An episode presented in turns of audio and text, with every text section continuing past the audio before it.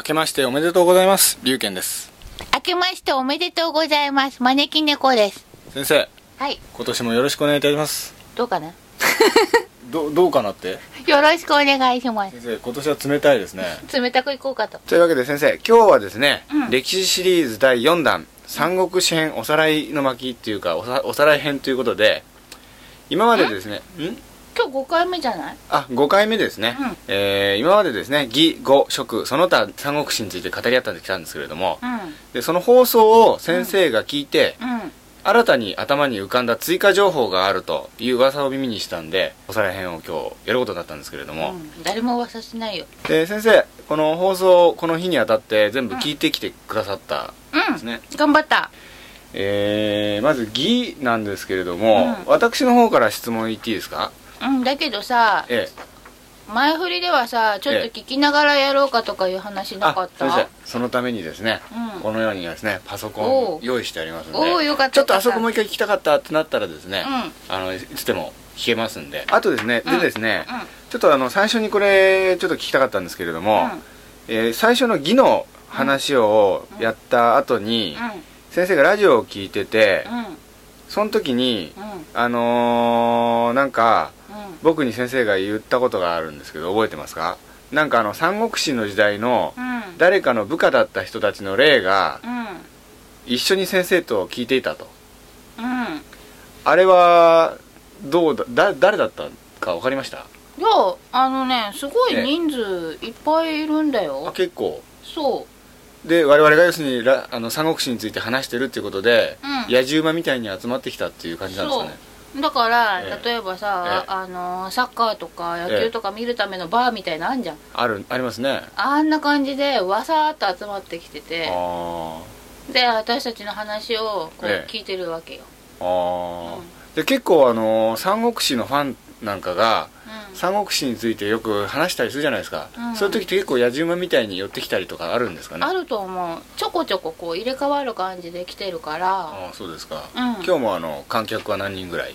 わかんない。今んとこは、あの、私らのゆかりのある方々。あ我々のゆかりのある方だけだっていうことですね、うん、だけど話してるうちにだんだんいつもなんなんだって感じで来るから。か。なんか多分、えそういうお話が好きで、えどっかの誰かがしていたら感じないだけでいるんじゃないかなやっぱり。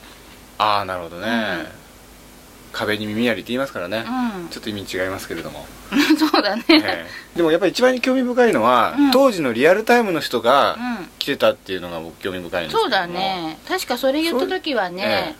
あのーもう大将の顔見たことがないようなええ。下の人たちとかの。からうん。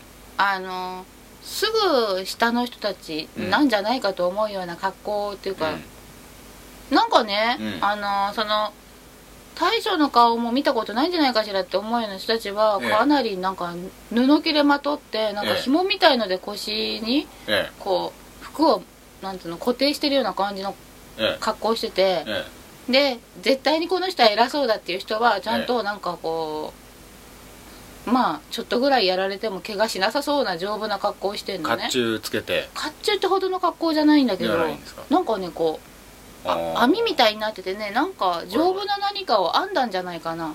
それを着ててはいはいはい。防具っていうのかな。ね。に近いのかな。じゃあですね、うん。あのーこここから本格的な内容いきたいと思うんですけれども。そうだなんか、ええ。なんかいきなりビビったよ。あのーうん。まずこれはですね、うん。えー義の話の中でうん。曹操がうん。君主になりたての頃にうん見せしめのためにうん。大変残酷なことをしてしまって、うん。そのことで一生悔いていたって先生がおっしゃってたうん。ことがあったんですけれども、うん。それはひょで後から僕考えたんですけれども、うん。ひょっとして曹操暗殺暗殺計画があって、うん。その時に皇帝の一族数百人を処刑したことがあるんですよ。うん。ひょっとしたらそのことなのかなと思って後から思い至りまして、うん。うんちょっとこれ聞いてみたかったんですそけれども、れそれねメモってきたよちゃんと。うんとね、え どうしよう朗読。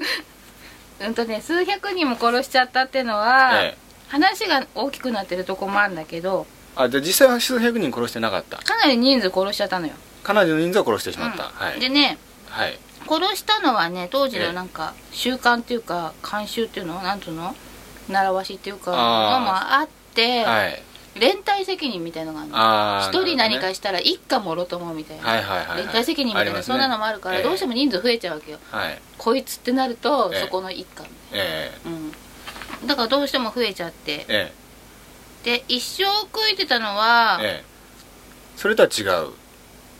うーんとねそそれもそうなんだけど。それもそうなんですね。それもそうなんだけどね、見せしめのためにえなんかねちょっと情かけたような人たちとかこんな人たちまで殺すことはないだろうと思うような人たちまでやっちゃったわけよ。女子供のさえああ成功しないような見逃してやってもいいと思うような人たちまでやっちゃって、えなんて自分はひどいんだと、うん、やっぱりそういうのをいつか変えたいと思ってたみたいよ、ーあそういうやり方を。ううん。んだから結構あの歴史では曹操は暴君と言われててかなりの人を殺してたっていう風に伝わってるんですけれども結構それは周りにがその周りがそうさせてたりとか習慣でそうしてたりとかっていうのが結構あったんですかね。うん。本人は結構その抵抗があったですかね、うん。あとね、えなんかね自分でメモったのに。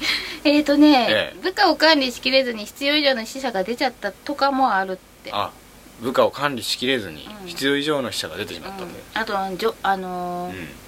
伝達の間違いとかね。あ伝達。あいつはの逃がしてやれ。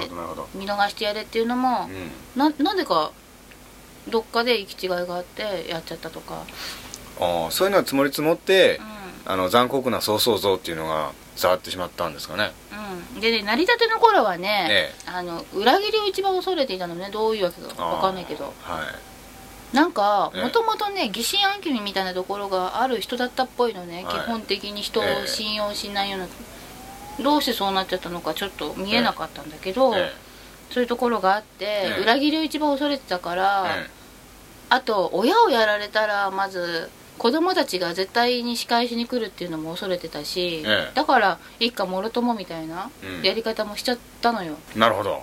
そうだからね、あのーそこまでなんていうの裏切りとかそんなにあるわけでもないじゃんこう。やり方ってあるじゃん？そうですね。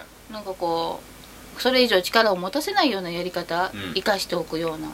そういうやり方をなんで自分はしなかったんだろうとかうん。もうね年を追うごとにだんだん気になってくるのよ、なんかね、え中国の人たちって、え今の私たちとは違って、え親をやられる兄弟をやられるって結構えうん。なんか仕返しのうん。立派なう理由付けになるみたいで、うん。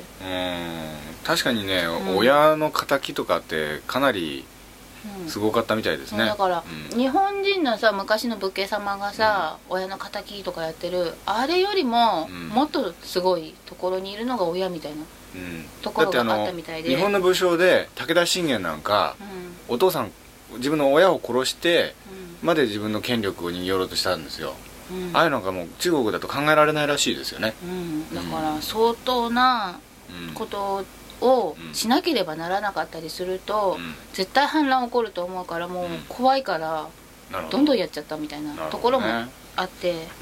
多分ねそれがこの皇帝の一族を何百人も処刑しちゃったっていうのにつながっちゃったんじゃないかな。ね。まあ、何百人もっていうか、まあ、うん。でもちょっとかなりの人数いたかな。じゃあ次行きたいと思います、あとですね加工トンは無茶する性格だったとうん。いうふうに先生はあの議の時に放送で言ってたんですけれどもその後でちらっと先生が私への雑談で言ってたのがうん。うん年を重ねてからはうん。何があったのか無鉄砲な時代が嘘みたいに落ち着いてうん。かなり頭脳派なやり方をするようになったうん。というふうに言ってたんですけれども、うんそこをちょっと詳しく知りたいんですけど。そこね偶然メモってあるよ、あのったんですか？偶然、はい。ほんとね加工トンはええ。暴れん坊の時もあったけどえどう扱っていいのか分かんないで与えた役ってあるじゃん。えはいとりあえずこういうことやらしとけばこいつは冴えるし、ええ。余計なこともしないだろうって、えでその与えられた役がハマり役だったのよ、えああはいはいはでいうん自分暴れなくても自分のやりたいようにやるやり方っていうのがこんなところにあったのかと、あ自分で。うん、分かったのもあるしうん、うん暴れた結果って、うん。結構なんかあの壊滅的というかさ生産的じゃないじゃない。はいはいはい。そうですね。ぶち壊して更地にすることはできても、うん。何かが生まれることがあんまりないじゃない。うんだからうんなんかそういうね。あじゃあそれはあのでも年取ってからっていうわけでもないじゃないみみたいなだだんだんとそれをやって経験を積んでいくうちにそうなってった？うんじゃあ結構彼って長生きしましたけどす結構晩年なんかはもうかなり落ち着いた感じになっちゃったんですかね？いや晩年はね、えある程度まで落ち着きがえうん。いったら止まって、ええ。晩年はね結構ね元気な VVG さんだったよ。あそうですか、うんなんかそれでね思い出すエピソードって言ったら、うん。曹操の息子の曹丕っていうのがいましてですね、うん。曹丕はですね、うん。もう結構型破りな人間だったらしいんですよ、うん。で曹丕がパーティーの時にうん。自分の奥さんを連れてきて「うん。おこれが俺の奥さんだ」ってみんなに見せたっていうエピソードがありまして、で当時ですね、うん。なんかこう偉い人が自分の奥さんをうん。こう公共の場に出すっていうのは、うん。とんでもないことだったらしいんですよ、うんもうなんかもうびっくりするような、うん。もうあの今で言うと奥さんをすっぱだかにしてほら見ろっていうよみたいなもんらしいんですね。じゃあファーストレディみたいなあんな感じじゃないんだ、違うんですね、うん。もう奥さん出せたらもうびっくりしちゃうわけですよ。でも、うん、でそれを聞いた加工トンが真似したらしいんですよそれを。うん。うんでやっぱり自分の奥さんを出そうとして、でそれはね総費だからできるんであって、あなたがやったらダメですっつって周りに一生懸命止められたっていうエピソードがあるんですね。ううん。ん今その話聞いてて、え加工トンの奥さんっていうのはええ。結構気の強い人で、ええ。叱られた気がする、あその時に加工トンはそんな感じで、うん、だから多分途中落ち着いたのはこう止まって、え VVG さんだえ、と VVG さんだった時期のエピソードなんですかね。VVG さんになる手前だねそれ。多分。あそうですか、うええ。で奥さんに怒られたと。んうん。なるほどね。面白いですね、うん、奥さんは、あのーまあ親しい人の間でえ顔が出るような時は、ええ。まあ控えめな夫を立てる奥さんだったんだけど、陰では結構気強くって。えあそうなんですか。ちょっと叱ったりとかしてたっぽい印象が。なるほど。うん。加工トン結構尻に敷かれてたみたいな尻に敷くような感じは奥さんの方がしないんだよね。なるほど。自分からしないという。よくできた奥さんなわけですね、なるほど。うん。じゃあ次行きたいと思います、うん。うんえーとですねあとですねこれ僕一番気になってるんですよね、あのー先生純育のうん。死の真相を霊感で突き止めたじゃないですか。義の時で、えーおわお忘れですか？ごめんなさい。よかったらお聞かせしますけれども、うん。えーうん。でそそれでそれを聞いて、うん。あのーその後で先生が「あ純育ちょっと補足があるな」って言ってたんで、おっしゃってたんですよ先生。であのその補足あるなって言っただけで、その内容を僕その時聞いてないでじゃあそれおさらい編でねって僕言って、さあそれを聞きたいんですけど先生お忘れひょっとして何が思い浮かんだのか覚えてない？覚えてない。覚えてないですね。それがそのねメモったファイルの方がねどこ行っちゃったか分かんなくなっちゃそうですか。じゃあちょっとその時の放送をもう一回聞いてみたいと思いますんで、うん。一回録録音止めたいと思います、うん。先生。うん。回ってます。はいはいはい。今ちょっと放送もう一回聞き直したんですけど、う思い出しました？んうん思い出しました。思い出した。よかった。えっ、とね純育がと曹操がええ。仲良しさんしてると都合が悪い人物っていうのがいるんだけど、はい。それ放送で言ってたことですね、うんそうそう、で、ええ。それはね誰なんだって思ったんだけどえ。えっ、とね、ええ。当時って黒っぽい服は普通？ああ分かんないです。黒っぽい服で顔顔とかもわかるから、ええ。できればあの義の、ええ。なんか資料とかで名前が載ってるような感じのあれば。あ一覧があればこの人って分かります？この一段って感じ。一人じゃないの。であでねわかあ載ってないかもしんない。歴史上に残ってる人物かどうかはわからないんだけど、とにかく2人を仲違いさせて、えでそれであの漁夫の利っていうの、えほら、はい。はい2人がこう、ええ。弱まったところで、えうまくこうな何かことを起こして、どさくさ紛れに自分たちが上がろうっていうのがいたわけよ、ああ。グループですね一つの。そう。で、うん。そういう人がいたの一人。うん。はい。一人。一人いたの。はい。でそのその人はどっちの部下でもないのね、そうそうでもええ。純育の部下でもないの。ええ。ただそうそうと純育の部下な部下っていうか直属の部下っていうののさらに下ぐらいの部下なんだけども、はい。どうにも気に入らんっていう。はい。そのそうそうと純育が、うん、うん。どうにの気に入らんっていうのがどういうわけか、ええ。どこで知り合ったのか知らないけど、えくっついて、ええ。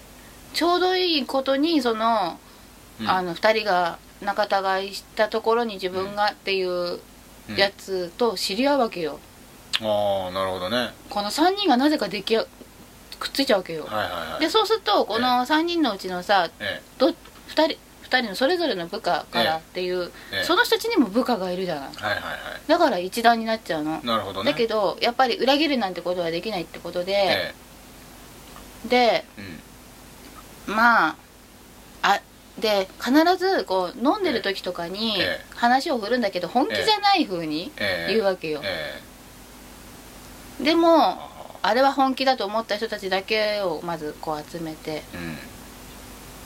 仲間集めですね巧妙な。そう。で本気だあれは本気だったわけじゃないよっていう言い訳ができるようなさもの誰だって愚痴りたくなるだろうよ酔っ払ってみたいなさまあそんな感じなんだけど絶対こいつ本気だって思うようななんかあったりなんかするじゃないやっぱり。うん。どっかなんなんでかわかんないけどね。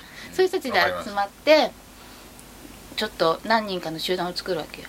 だけどもしかしてあの話本当だったんじゃねって思う人たちもいて、うん。一応監視はしてたの。うーんなるほど。だからなかなかこう手出しはできなかったんだけど、なんかねうん。やっぱあれは考えすぎか本当の話じゃなかったんだみたいに思い始めて弾けたこと頃を狙って、ええ。あの噂を流したりとかちょっとずるいやり方で根回しみたいな感じで、だから、ほら軍軍団だからさ、うん。そんな噂あるんだぜみたいにうん。流すとさ結構広まるのも早いじゃない、うん。あ俺も聞いたみたいな感じで。うん、そうだから1人とか2人とかじゃないのね。うん、うんでその寄ってたかって殺されたのはその中の首謀者一人ですか？首謀者はね生き延びてんのよ、あ生き延びてる。そう。首謀者っていうか首謀者がその2人なんだけど、うん。だからそのうまくやってやろうっていうのを持ち上げてうん。前に先頭に立たせてるけど、うん。首謀者はこの後ろにいた2人ねうん。よいしょしてえいた。その2人が殺されてんの。えははなるほどね。うん。1人はねどういうわけかその生き延びてる。生き延びてる。その後は出世したりしてるんですかね。してる。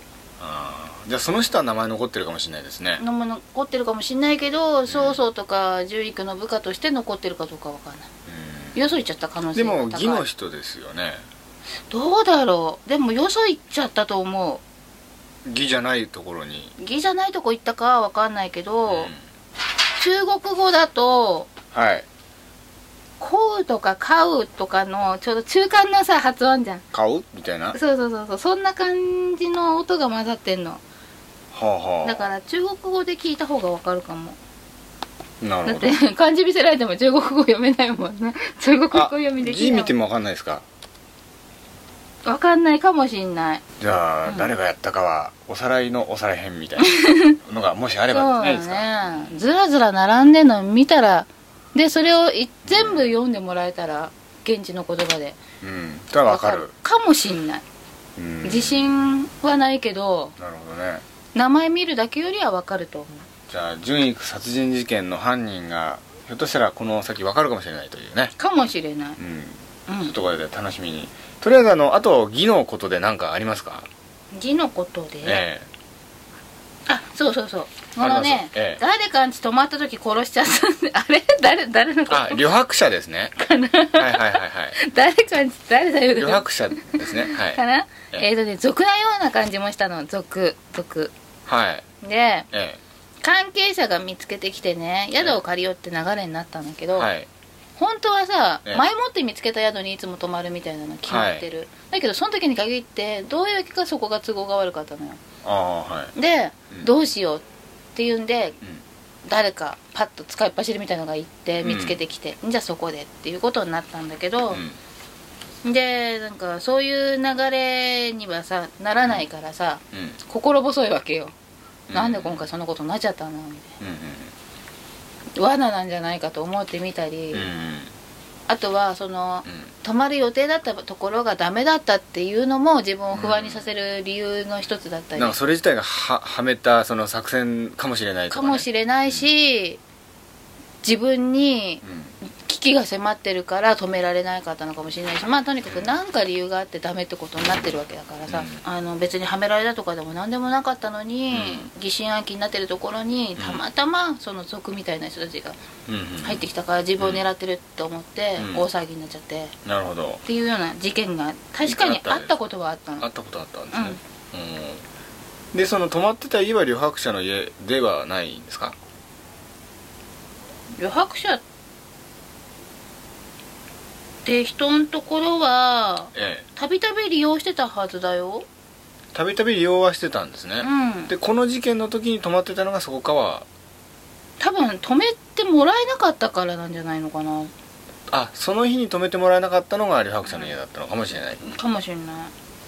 たびたび止めてもらってた印象はある。なるほど。うん、ああじゃあ殺したのは旅客者の家族ではないんですじゃねないね。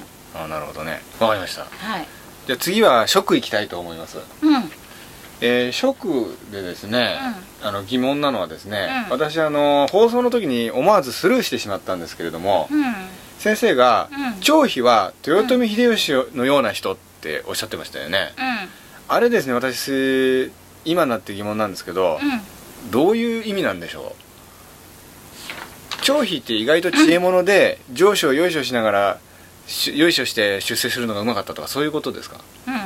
違うんですね。うん。うんメモしてあるよちゃんと。お上司をよいしょするようないやらしい人ではなくてね、はい。周囲の方が可愛がりたくて寄ってくるよ。あ。豊臣秀吉もねそういう人だったっぽいんだ。なるほど。周囲が可愛がりたくて寄ってきちゃう。そう。あいなるほど。あいつの力になってやろうっていう気にさせるのよね、なんか豊臣秀吉もねそういうキャラだったっぽい気がする。なるほどね、うん。今で言うとどういう誰ですかね芸能人で言うと。うーんとね誰だっけほら。ほら。あ安倍さん？うん安倍さん。総理大臣。あ総理大臣の。はい。うん。とか、ええ。あとは小泉純一郎さん、はい。えあの人はあの人で確かに立派じゃん。ーうんそうですね。うんなんだけど、うん。なんかこう支え支えて応援してあげたくなる人っていうのも割と寄ってくるじゃない？うんうんうんうん。うん。なるほど。あんな感じですね、うん。でもちょっとねあのねでもちょっと違う。小泉純一郎みたいに爽やかではないんだ。ではな んかもっとね田舎臭い可愛い感じの。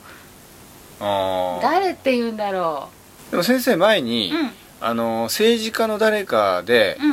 豊臣秀吉さんの生まれ変わりを見たことがあるっておっしゃってましたよねじゃないかと思う人ね。ううん。ん、私が子供の頃の話でしょ？子供の頃に？うん。うん。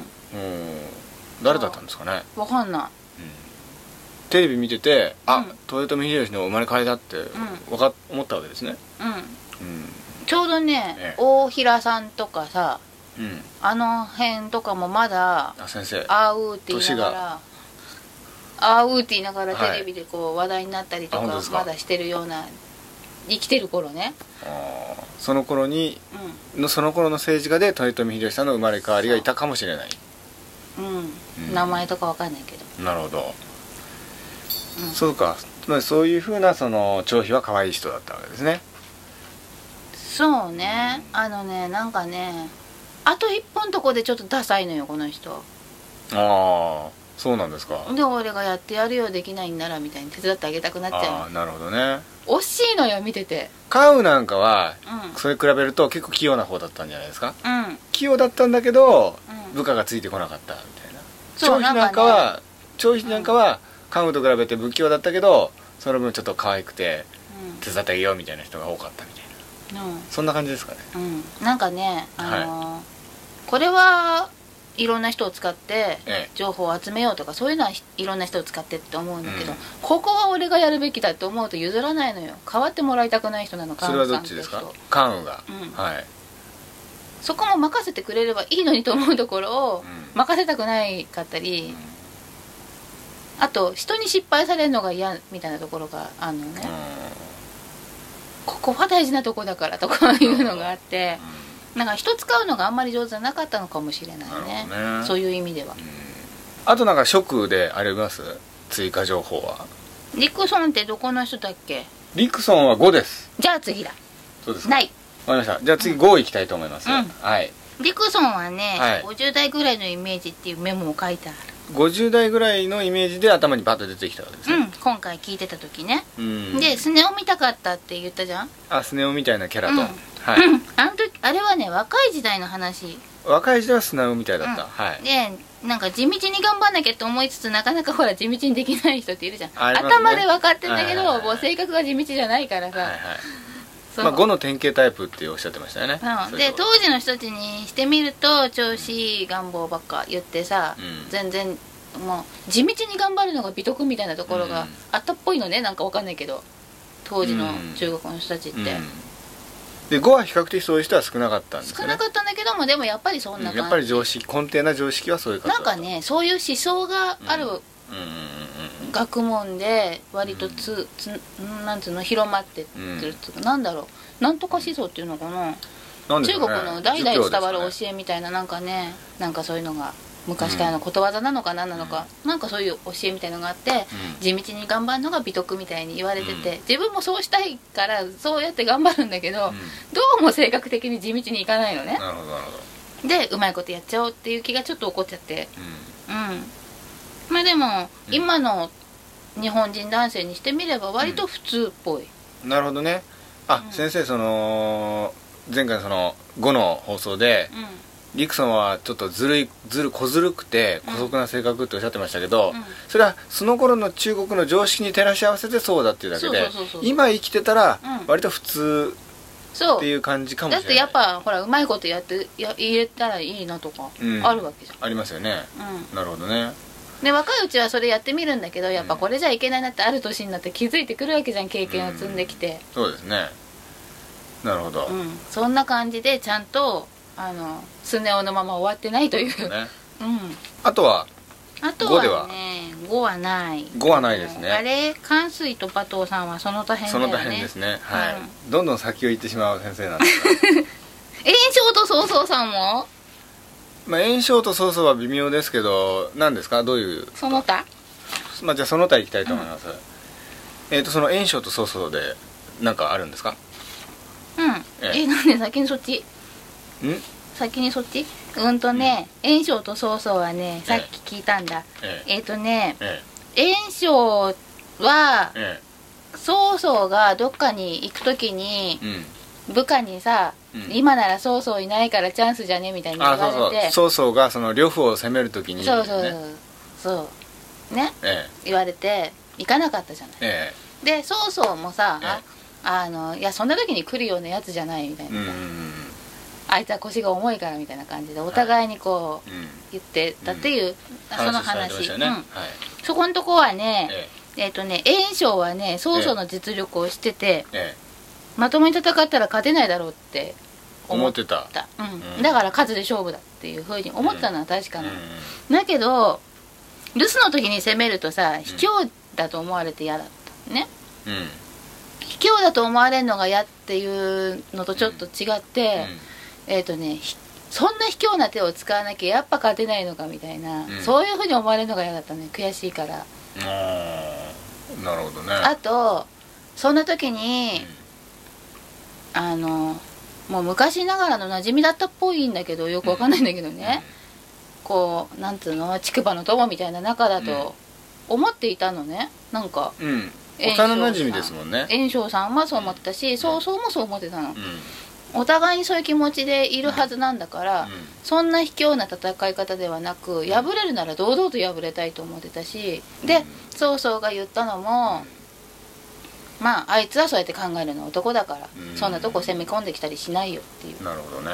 であの炎章って割と性格的には男らしい男ですね。そうかもね。ちょっと、あのーあれだね。曹操には勝てないなっていう尻込みしてるところとかはね人間臭く可愛いとこそれもあると。ろもうんあるけどさ割とね男気の下にはある人よね。結構結構部下に言われたんじゃないですかやっぱり。このチャンスをなんで逃すんですかって。うん。うんまあで実際にそのこの放送の時に言ったようにさ、あのチャンスをみすみす慎重になりすぎて逃しちゃうような、うん。そういう性格ではあるのよ。うん。だけどこの曹操のことに関してはそうじゃなかっああなるほどね、ん。あそうだったんですね、た、うん、他の時には確かにこの間言ったように、まあ今行け行っちゃえばいいのにってところを、うん。そんなうまい話があるものかとうん。行かなかったりするようなところがある人だったんだけどこの時は違って曹操に限ってはうん。今チャンスだと分かっていてもうん。行きたくないっていなるほど。う、うん、ナイスフォローです。だけど部下にそれを言うのはちょっとかっこ悪かったね。なんか照れくさいのかななんか分かんないけど。だからなんか適当に理由つけて言ってたみたいな。なるほど。うん。あのさええなんいきなりあれなんだけどえ炎症っていうのでもう一つ言おうと思ってたのが、はい。前にさほらええ。一緒に蒼天航路見たじゃない？あテレビで一回だけ見たことそうありますねそうその時にさ炎症って出てきたじゃない？あ出てきましたね。あの時さ炎症ちょっとバカにされたような言い方してたじゃない？そうそうそうあのー「蒼天航路」という漫画では炎章は曹操にバカにされるキャラなんですよ。そんなんじゃないから全然。あそんなんじゃない、うん全然そんなんじゃない。でもねなんか歴史に残ってるのはあのー幼馴染でしょ、うん。若い頃は結構曹操にからわからわからかわれてたっていう。そうからかわれてたんだけど、うん。って人が他のやつにいじめられてると曹操が助けに行ってたのあそういうこともあった。う んこいつをいじめていいのは俺だけだみたいな。あそうなんですか。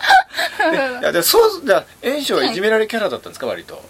いじめられキャラというか、うん。ちょっと気弱でおどおどしてるところも多少はあったわけよ。でも本当のみそかすみたいなタイプではなくて、俺はいつかやってやるみたいなところは多少持ってるような、うん。だからそれなりに頭のいい男だったわけですよね炎章ってそうね。でねちょっとねあのーとろかったのよね。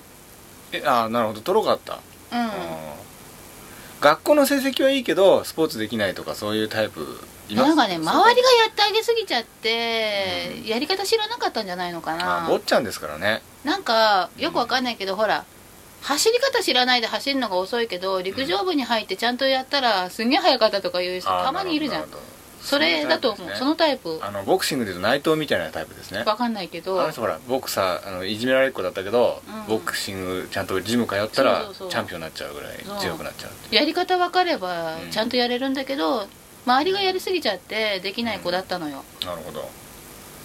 で人をすぐ信じちゃうようなところがあって、なんかはめられたとかあったと思うよ子供の頃、うんなるほどね。嘘つかれてはめられてあれ？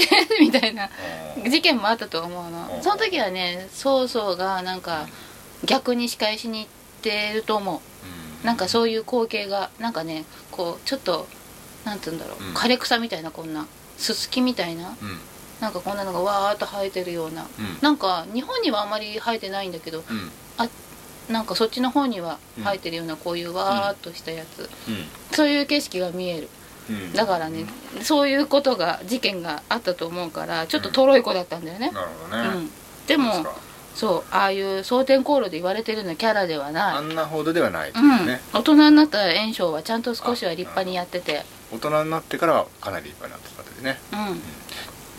で次行きたいと思います、はい。次ですね、うん。これあのレイさんからですね、うん。あの呂布と陳旧の話ですねあ呂布と変な声出ちゃって。ちょっと待ってそれ聞きたい。声が。それ聞こう聞こ聞きますか？じゃあ一回止めます、えっと呂布と陳旧の件なんですけどなんか思いついたこと今ちょっと聞き直したんうですけど。そう聞いててね。え呂布はねええ。呂布が言うこと聞かなかったのはえねえ。あのねなんかどっかと通じてて。誰が？呂布が。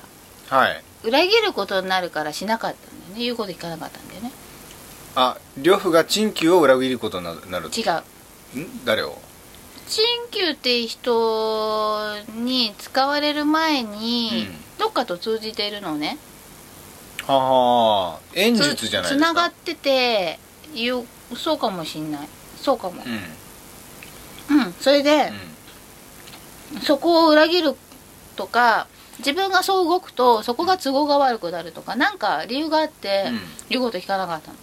ああなるほど。演術に、うん。との同盟が都合悪くなると思ったから、うん、の言うこと聞かなかった。陳旧の言うこと聞くよりも、そっちが都合悪くなる方が、うん。両方にとっては大きい出来事だったからさ。うん。それで陳旧の言うこと聞かなかったんですね、うん、そうそうそう。おおなるほどなるほど。これレイさんからのうん。お便りなんですけど、うんえー先生あの呂布はうん。それほど頭が悪くないっておっしゃいましたけれども、うん。レイさんが言うにはですね、うん。えー呂布はどう考えても頭が悪いとしか思えなかった。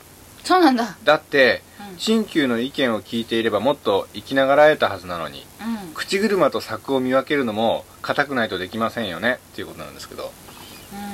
どうなんでしょう？んうん。呂布って人はうえ口車と柵見分けられるんだけど、うん。柵と分かっててもうん。義理を立てたりしちゃう人だよね。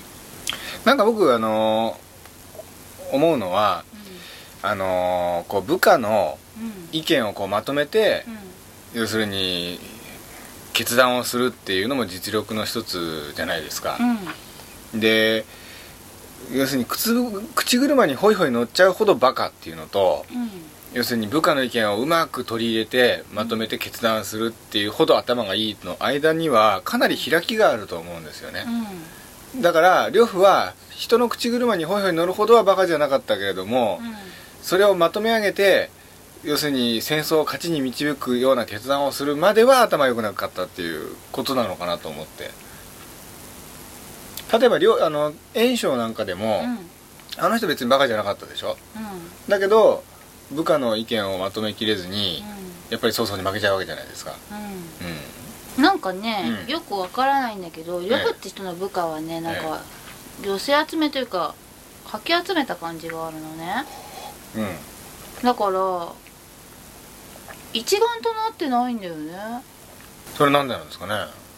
うん。あわかった。わかりました、うんなんかね、ええ。あのーとりあえず今は呂布って人についてるけど、え機会を狙って、え自分たちはここに行こうとかいう人たちもいたわけよ。なんかそういう人が多かった。まあそれぞれグループが違ったとして、もうやっぱり多かったわけよ、うん。それぞれの思惑のねう次はここに行こうっていうのがあったみたいだけど、だからうん。ずっと呂布についていきますみたいな人が少なかったのかもしれないね、呂布ってあんまり人望はなかったですか？そういう点で。人望はね、うん。割とあったと思うの。う人望という点ではね、ただ生き延びていくためのんうん。力があるとは思われてなかったのよああなるほど、だから個人的に付き合うのにはすごくいい人なんだけど、うん。うん、例えばあの義の時に言ったんですけど、うん。長領っていうすっごい強い武将がいたんですがうん。長領って元呂布の部下なんですよ。うん。でやっぱり提言の頃からずっと呂布の部下でで呂布が死んだ後に曹操の部下になって、まあ、曹操の部下そのそのところでもう最強将軍として活躍したんですけど長領なんかどうだったんですかね？呂布の部下だった頃なんかはやっぱり呂布についていこうと思ってたんですか？も思ってなかったんですかね？やっぱり。うん、うん、呂布についていこうとは思わなくって、この人は支えがなきゃいけないんじゃないかと思って自分があやってあげようって気になってたと思う。あそうなんですか、うん。でやっぱね呂布ってすごく強かったんですよね、うん。であの長領もあの曹操の部下の中では一番強か強かったって言われてるんですよ。うん。だから割とその強い者同士でうん。なんか呂布のその武勇にを尊敬してるようなところっていうのはあったんですかね？あったのかもしんないけど、うん。ねなんかねあの二人で補い合える仲だと思ってたんじゃないかな。あ結構近づか近し近しい仲だったんですか？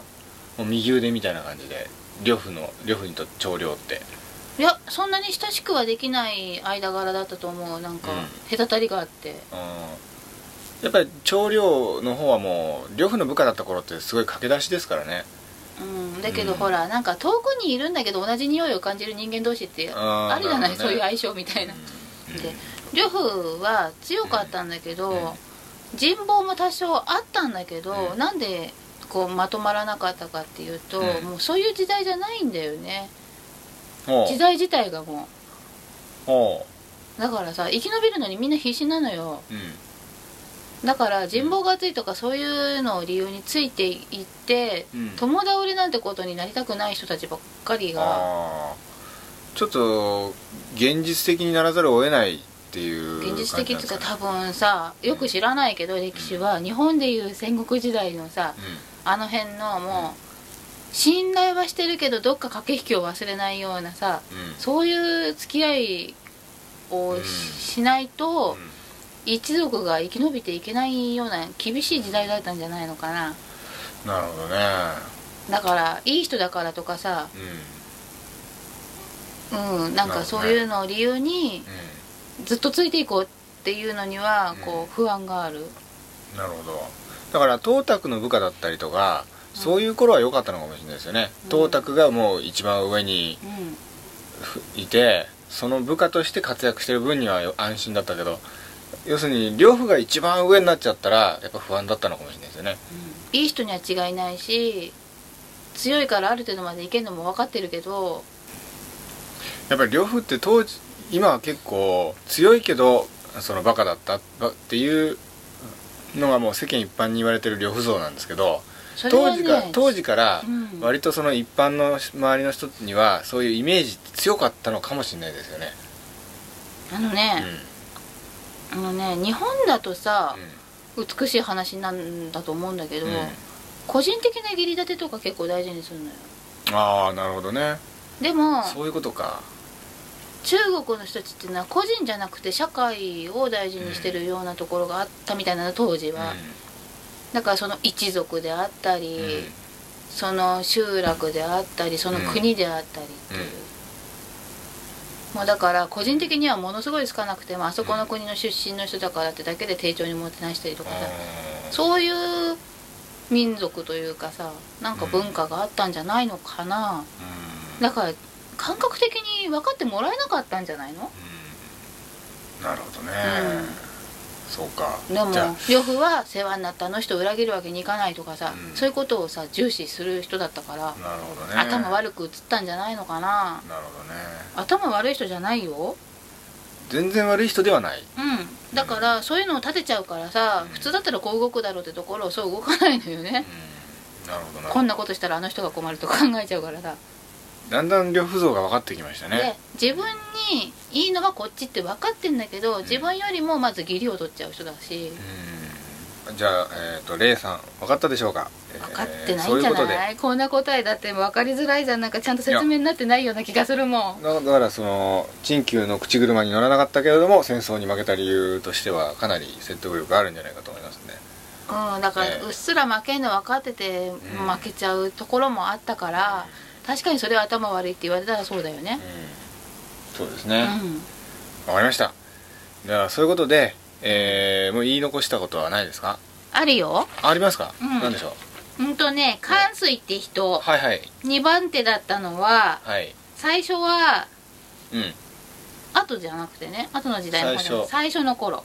つまりその歴史にこう名前が出てくる前の時代ですね。うん、、どんなに頑張っても2番手でいるまでしか登れなかったのよ、あ彼が。うん、はいはい。なぜ俺は1番になれないんだといつも思いながら1番を虎視眈々と狙ってたんだけど、えあ虎視眈々とじゃないな。もっと勢いよく狙ってたんだけど、なぜかなれないのよ。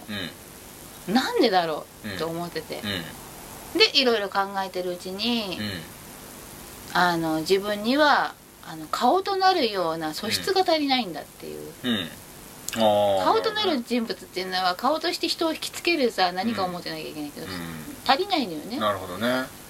こういうとこが足りない。こういうとこが不足だ。こういうところが自分にはできないとか、うん。いろいろ考えてるうちに、よしじゃあ顔となるやつを持ってくりゃいいんだ。うん。っていう風になるほど。至るわけ、うん。だからこんこの間の時に言ったみたいに、こう裏にいるべき人物だってことをまず自分が分かってなかったのね、なるほどね。うん。そうなのか本当はねあの一番になれる素質も持ってたんだよねもともとは、うん。ただ育っていく環境でだんだんだんだんこうなぜかそれがそがれてっちゃって。例えば劉備みたいにうん。劉備ってほらあの顔としてすごくいいなんか良かったって言うじゃないですか、うん。そういう感じのものはなかったんですかね。ないね全く。あの例えば見た目でなんか人つけ引きつけるとか、なんかいい顔してるなとかそういう感じではなかった。うん。うん顔とかわかります？関水のイメージわかります、今の人に置き換えると割とモデルとかやれちゃうような顔なんじゃないかな。あかっこいい感じですか、なんじゃないかな。まあ当時のかっこいいの基準じゃないんだよね。うん、だからほらなんかこうトップにトップとしてなんかこうブイブイ言えるような人ってやっぱりいい顔してないとダメってのはあるじゃないですかやっぱり。貫禄が足りないんだよ多分。貫禄が足りなかったんですかね。貫禄が足りないし。やさやさ男ですか？結構。違うよ。どんな感じですか？大将たる貫禄っていうのがやっぱり必要じゃん？うん。そういうのはなかった。なかったね。劉備もそれを言ったらないんだけど。劉備はないんですか？ないよ。あそ貫禄っていう点ではないね。う劉備は？うんただこいつは何かやってくれるいいもの持ってるっていう気がするからみんながこう持ち上げてじゃあやらしてあげようっていうふうになるわけよ。で関水はそれさえもなかった？ないね。うん。うん。そうそうなんか貫禄もあったですよね。そうだね。うん。貫禄があってちょっとうんうんとこうほほっぺたのこの辺がしっかりといたって感じ、お肉じゃなくていたって感じで。そうそうは。うん。この辺っても分かんないのかなでもヒゲがブワーだったんですよね。うん。そうそうって。うん、だからそこの上にひげが生えるからかっこいいんじゃないの？なるほどね。ほらもともとここがこう持ってる感じでさ、うほ骨がちゃんとしっかりあるところにだからお肉にひげが生えてもおかおかしいじゃん獣みたいで。んうん。そうじゃないのよ。ここのほっぺんと頬骨だ。うん。頬骨がしっかりこううん。パツンとかっこよくうん。パンと来てたわけですね。きてて。でそこにひげがもさっと。うもさっとっつうのうんもさっとかな。んうん。なんかねあの密林みたいな感じじゃないのよね、ほどほどに生えてる感じで。ね。だからさ劉あのうん。劉備はうん。薬剤映画に例えるとうん。活心みたいな感じではないけれどもあの相川翔みたいな感じだったわけですかね。うん、じゃないね。あ違う。長渕剛みたいな感じでもない？うんうん。うん。違うね貫禄ないけどかっこよくてなんかやりそうだなっていう松田優作みたいな感じですかね。そうかもね。あ松田優作みたいな感じ。あんなクールですか？劉備でしょ、うん劉備。クールさはないね。うーんなんか時々、ん。お酒が入ると、かなり大きな話したりとかするからさ、うん、うん、声でかいですよねやっぱりまあ声はね、うん。あの天真爛漫な感じで声がでかいのよね。うん。こう何なんかさちょっと大声出しただけで怒られてると感じるような大大声じゃなくて、天真爛漫な感じで声が大きいのよね。うんなるほど、なんかこうね引きつけるんだよね。うそれを言うとその点では曹操っていうのは雷のような感じの人で威厳があってん、なるほど。とにかくね内心の繊細なところは外部には見せないようにして大将たるものこういうもんだみたいな感じで自分でイメージを作ってもイメトレしてさ や頑張ってるかのようにきちっとこうこうと死を分けてうん。それができるってすごいことですよね。そんなことしてっから頭痛持ちになるんだよみたいなさ。うん。ねじゃあ孫権はどんな感じですか？威厳あるんですか？やっぱりどっちの孫権さん？やっぱりあの三代目の方の孫権。3代目の方の孫権さんはね、うん。そんなにね体格もいい方でもなくて、やっぱり一般人と並ぶとさそれなりにうん、うん。鍛えてる感じは締まってる感じはあでも孫権って強かったんですか？君主なのに。なんかね、うん。あのー割と長生きしようとして体鍛えてたよね。ああなるほどね。あとは長生きするためにいろいろね、気を使ってはいたよね多少。うん、うん。うんだからあの晩年結構健康オタクだったって聞いて聞きましたよ。あそうなんだやっぱり、うん。うん。そうみたいだよ。その中にあのうん。体を鍛えるもちゃんと入ってたから。うん。なるほど。うん。で結構ね、あの魔術とかおまじないとかにもハマっちゃったらしいですよ。もうそれが高じて ああ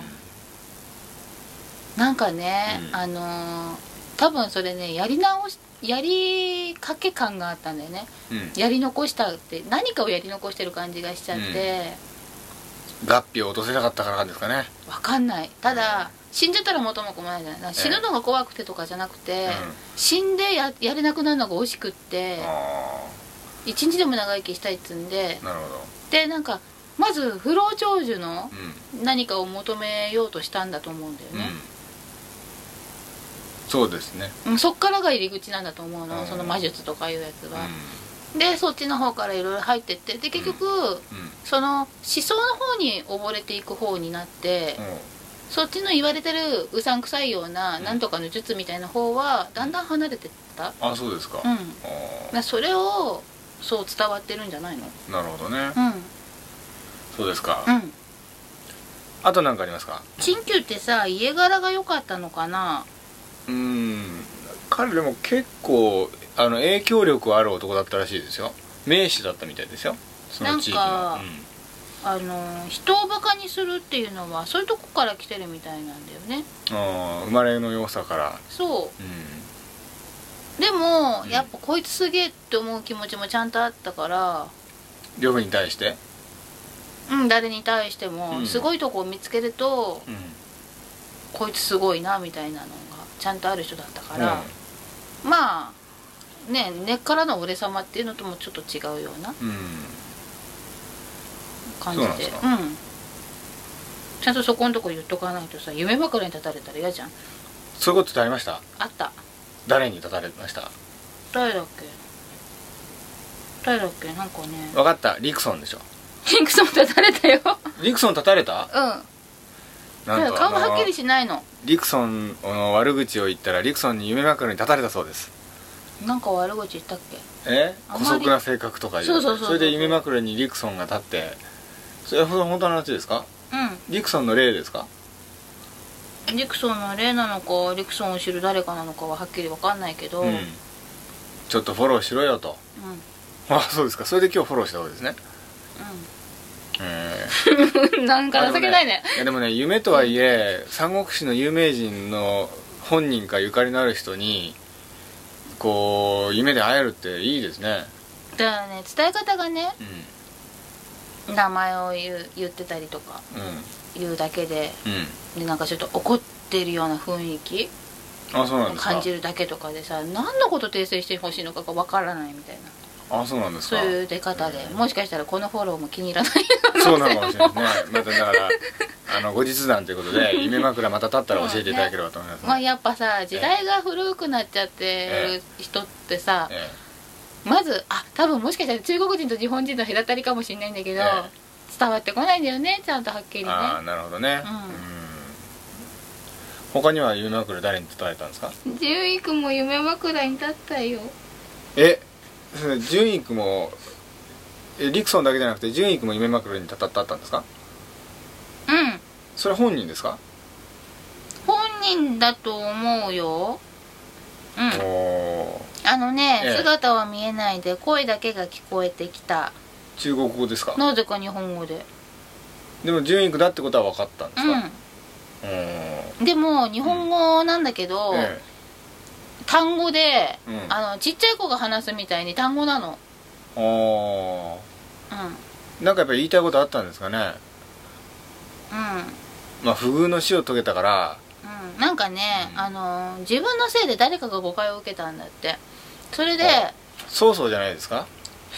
いやそんな偉い人ではなくて、でなぜかそそれが元で、その人の人生がその後あまりこううまうまい方向に行かなくなっちゃって、うん、ああ当時。うん、当時はねなんか仲間から誤解を受けるってことは結構大きなことだったみたいなのね。ああ。でそのことをちょっと言ってほしいと。うん。いうことでうん。枕元に。ただその名前に関しては聞き慣れない音だったからわかんうなんどういう字で音でしい字もかんない。音は？よ4ん？4? 4よく思い出せない。ただこの「細くあるな」はそこかもしんないな。あそうですか。うん。まあ今更今更ちょっと遅いんですけれども。えあとえうん。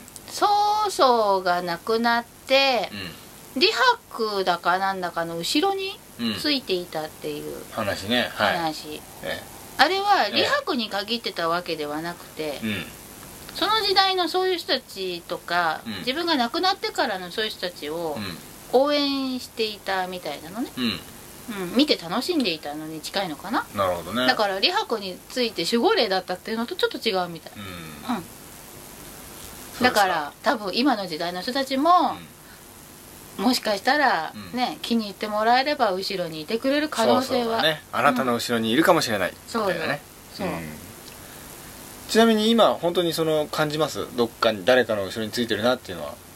今は薄まっちゃってるからわからない。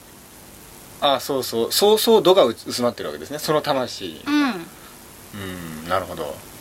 やっぱり亡くなってからだいぶ経つとさ、ねもう1500 1700年ぐらい経ってますからね。うん、その生きてた頃のよっぽど思い残しがあれば別だけど、大体の人は薄れてっちゃうんだようね、ん1700年前にそうそうだった魂が、まあ、どっかについてるかもしれないけどそそうそうそうそう度はパーはセンテージ薄くなってるという。うん。ちなみに今日のオーディエンスは、オーディエンスって何？えー今日の観客はうん。あのー誰々かいらっしゃいました？うん。映画関係の人。三国志関係の方は？三国志関係の。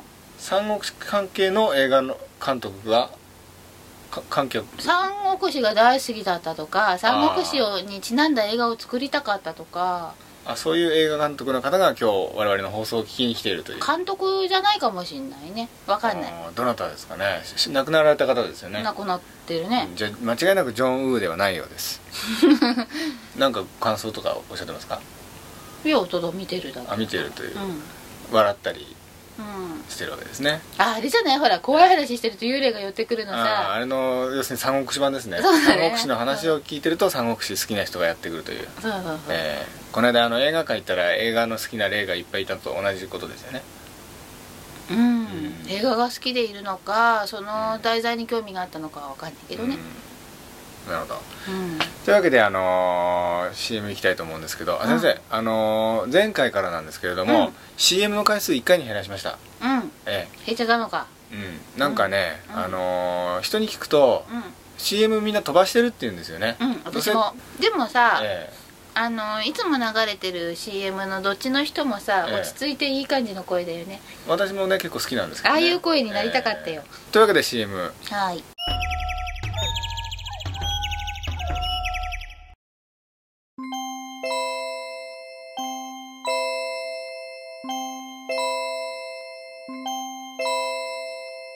というわけで先生はいはい。今日は三国志おさら編ということで、うん。それで三国志最後の回だったんですけれども、うん。あの一応この歴史シリーズなかなか好評なので、そうなんだ、ね、次回からはですね、えーすごくもうこの会う人会う人に必ず言われるんですけど、うん。早く日本の戦国時代やってくれと、戦国時代、うんうん、というリクエストがですね多いので、えー次の歴史シリーズ、まあ、歴史シリーズ第6弾になるんですけれども、えー日本の戦国時代でやってみようかと、そういえばね、うあいいや。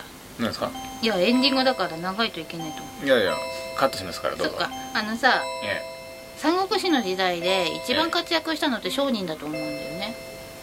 えあそうなんですか、実は。うん。商人が情報を売らなかったら多分、もっと変なことになってたんじゃないのうああかななるほどねやっぱりこうあっちこっち回ってるから。そうその商人のうん。中にはやっぱり、うん。あの陰で歴史を変えた人たちみたいな存在そういう人ってやっもぱりいたんでしょうねいっぱい。いたのよ、いっぱい。だからそこに焦点を当てたさだうん。話とかできたらいいなと思うそうですよね。から、ええお金入ったら中国行ってえ現地に行けばもしかしたらその時代にこうピント合わせればさえうん。少しわかるかもしんないじゃん。うんまあ、CM1 個減ったからちょっと遠ざかってますけれども。そうだ、ええ。そうだけど。でもそうしたらやっぱね現地に行くと違うのよ、そうですか、うん。で多分だけど私海外行ったことないからわかんないんだけど、日本だとさ広尾とか恵比寿とかあの辺外人さん多いでしょ、ううん。ちの方も割とフィリピンの人とか多いんだけど、うん。あのそっちの言葉とか耳にだんだん聞き慣れてくると、うん。あのだんだん分かってくるのね。その歴史みたいのがまあ私の場合はさ狭い話でさ、うん。この人の一家はこんな感じだったんだろうな先祖代々とかそんな感じで見えてきて。なるほど。うん。その地域の人たちの歴史みたいのが若干見えてきたりなんかして、うん。っていう感じなの。うん。うん。だから多分ね現地に行くとうんちゃんとわ分かるところも出てくると思う。そうですか、うん。じゃあいつかですね、うん。えー中国の現地でうん三国志編再開すると、うん。新しい情報いっぱい出てくるかもしれないですね。というわけで、まあ、エンディング長くなりますんで、えこの辺でですね、えーまた次回次この回地球のどこかでお会いいたしましょ会いませんけど。う、えさよなら。バイなら